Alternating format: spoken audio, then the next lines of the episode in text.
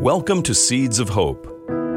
Listen now to this encouraging and uplifting message of faith and trust in our Lord, shared by Father Mike Moore.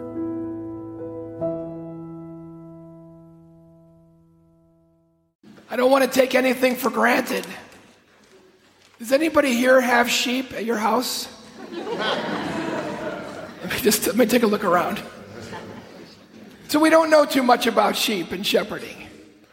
Now, in this gospel passage, Jesus is kind of referring to a sheepfold. So there was a was a gathering place like a corral, and he's the gate that is the way that they come out of that corral. And then he's going to lead them on a journey. So it's a great image. The robbers and the thieves, they're going to go over the walls. They're not going to come in the gate because they're going to be easily seen. So he's the gate, but he's also the shepherd. And it switches in that, in that passage that he becomes a shepherd who walks out in front of them. We also know that shepherds were nomadic because on Christmas night, we hear that described in the second chapter of Luke that the shepherds were living out in the fields, keeping watch of their flock by night. So, one thing about a shepherd is they were always there. They were always with the sheep. They were always there. And that Jesus is telling us as a good shepherd, I'm always with you. Another thing about shepherds is the staff. You know, with the little hook on the top? That was a very practical tool. If there were wild animals that came around, or even the robbers, he used that staff in defense to ward them off. The hook that was used because sheep are constantly getting into trouble.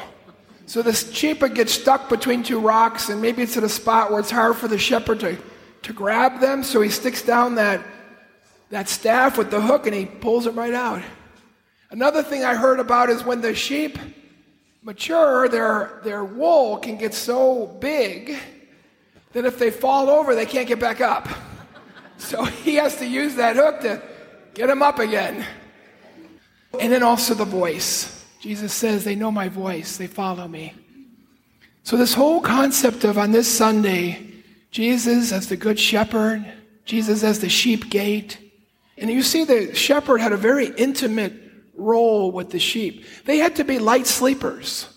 Like some of you as parents, you know, when you have your newborn baby, as soon as you hear that first cry, you wake up. They had to be like that because they had to be on guard because at night the sheep are most vulnerable. So they had to watch out for any dangers. Very intimate image of the Good Shepherd. So I want to share with you an idea about how God continues to shepherd us. I heard this from Father Ron Rolheiser. He's a priest, an oblate of Mary Immaculate. He's written a column for many years. It's published in all kinds of countries, all kinds of languages. He said, of all the columns he's written over 28 years, this one I'm about to share with you gets the most feedback.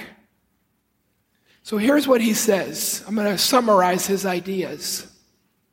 He says, You know, we all know someone who's drifted away from the church. Either our children, our cousins, our friends, and especially for parents, it can be very painful when you raised your children and then they stop going and they drift away. And people, it's on their hearts and their minds all the time. I know that parents will tell me that sometimes they keep encouraging them to go. One woman said, Brother, I keep telling him to go to Mass on Sunday. I said, Well, how old is he? 38. How long you been doing this? 20 years. I don't think that method's working. so what do we do? We pray for them. We try to set a good example we set a good example, maybe they'll come back. That happens sometimes. It happens a lot in the RCIA. If somebody goes to the RCIA, that's the rites of Christian initiation of adults. They thinking about becoming Catholic. A lot of times when that happens, you see the whole family gets affected by that. And there's the whole family starts coming because they see something changing in their loved one. And they're saying, where, where are you getting this joy, this love? We want to find out more about that. So we pray and we set a good example. And I think a lot of us think that's all I can do. Well, Father Ron says there's one more thing we can do that's really important. Here's what he says We are the body of Christ. It's all in our theology, it's in the scriptures. We are the body of Christ. Paul talks about it. Christ is the head, and we are the members. Because we're the body of Christ, here, when you stay in touch with your son or daughter, and you continue to love them, that's God loving them. Because you're the body of Christ. So when you love them, Jesus is loving them. When you forgive them, if they've done something they ask for forgiveness, that's God forgiving them through you. Again, because we are the body of Christ. So when they stay connected to you, they're actually still connected to God because of this beautiful gift of the body of Christ. This is an idea to really think about. You know, when we were uh, kids, we used to fly kites. We used to like to tie the balls of string together to get the kite way out there but it's connected to me. When you pull it, it goes up higher. We used to tear little pieces of paper and put it on there, and the piece of paper would go all the way up to the kite. It's kind of like this image. Because they're connected to us, they're still connected to the body of Christ. And that's a beautiful thing.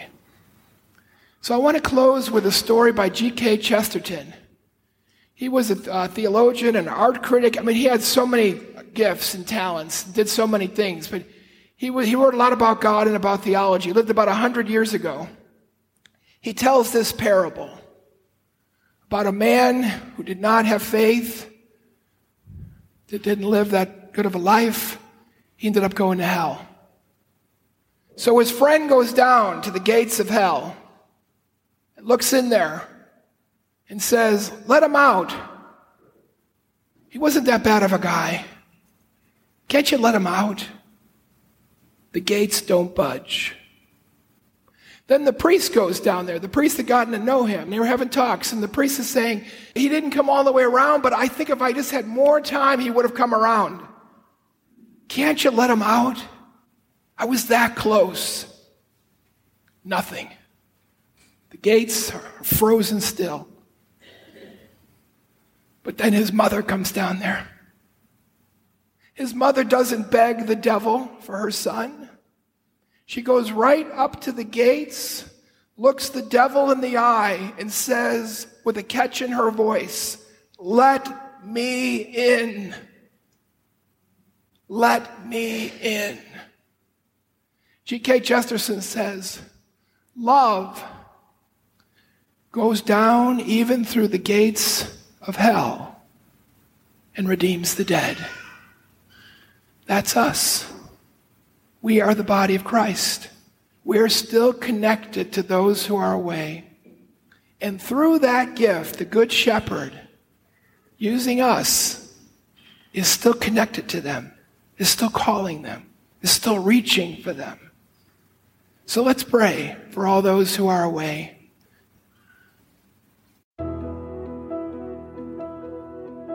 If you found this episode helpful, please share it with someone you know. God bless you. If you would like to subscribe to the Seeds of Hope Reflections, just search Seeds of Hope with Father Mike in your web browser or wherever podcasts are available.